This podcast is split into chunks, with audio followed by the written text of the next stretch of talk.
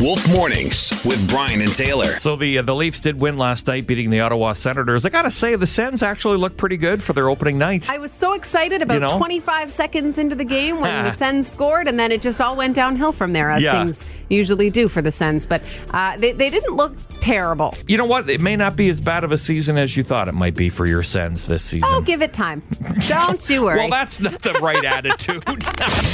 Wolf Mornings with Brian and Taylor. Weekdays five thirty to ten on Central Ontario's Best Rock. one oh one point five The Wolf.